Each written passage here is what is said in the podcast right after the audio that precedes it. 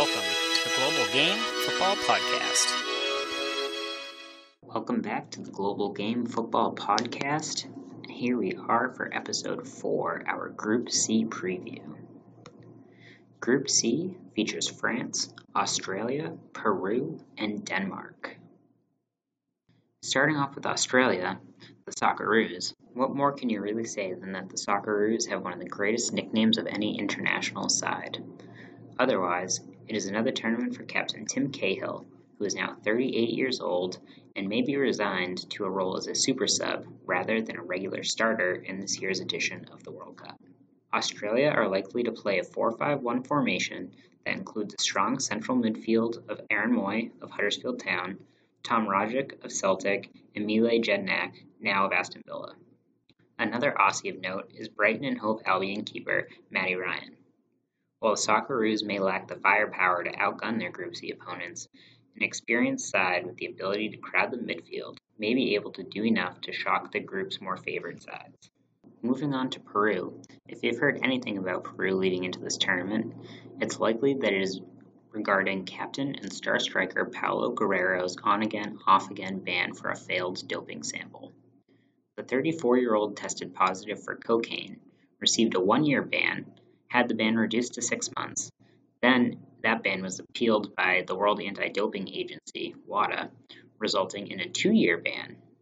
Finally, this ban was put on hold by a Swiss court just last week. What does all that mean? Guerrero is eligible for the World Cup finals in Russia.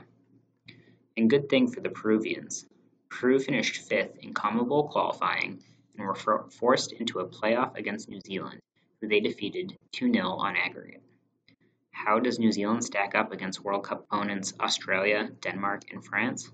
Not well, but for a team that hasn't participated in the World Cup finals since 1982, the travel and preparation may come in handy during the month long tournament in Russia. Time for the first heavyweight of the group France. France is the in vogue pick for pundits and fans alike. A strong performance at home in Euro 2016, a tournament they likely should have won, kicked off the hype for France to be real contenders in Russia. It's easy to see why with the likes of Antoine Griezmann, N'Golo Kante, Kylian Mbappe, Ousmane Dembele, and Paul Pogba potentially in the side. But then, in their final tune-up before heading to Russia, France were forced to rescue a shock draw against a United States national team that not only failed to qualify for the World Cup finals, but also fielded a starting 11 that averaged fewer than 10 caps per player. But breathe, France fans. Friendlies really aren't sufficient bellwethers for how a team will perform come tournament time. Just ask the Germans. On their day, Les Bleus have the quality in midfield and attack to match any team in the tournament. For me, the larger questions come at the back.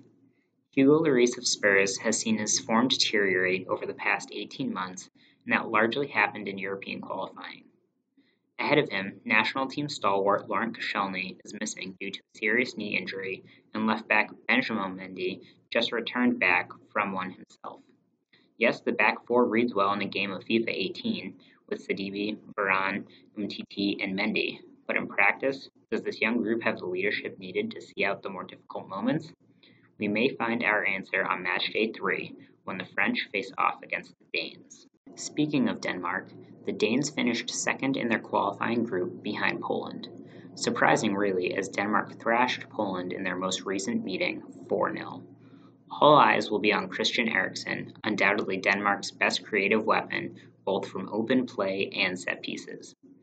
But while the Danes may be short on depth, they do have a talented lineup, including Kasper Schmeichel between the sticks, a back three including Andreas Christensen, who's coming off a fine breakout season at Chelsea, speedster Pione Sisto, either an attacking mid or on the flank, and big man Nicolai Jorgensen spearheading that attack.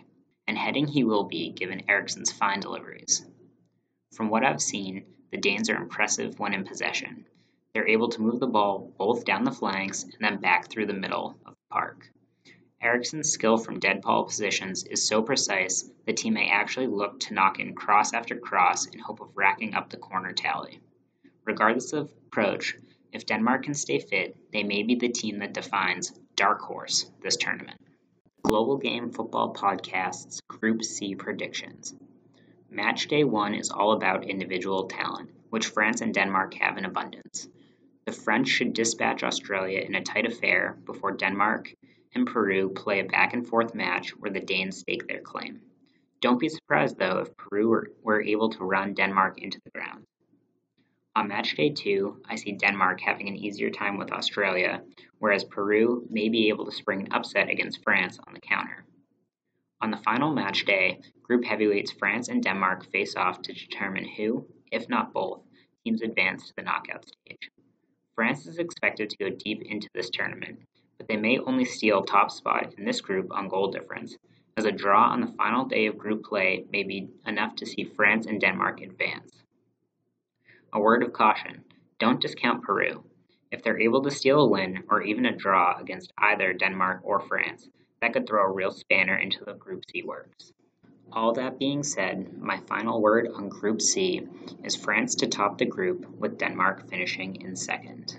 That concludes the Global Game Football Podcast's Group C preview. Again, please follow us on Twitter at, at and don't forget to like and review us on iTunes. Stay tuned for Global Games Group D preview coming up shortly.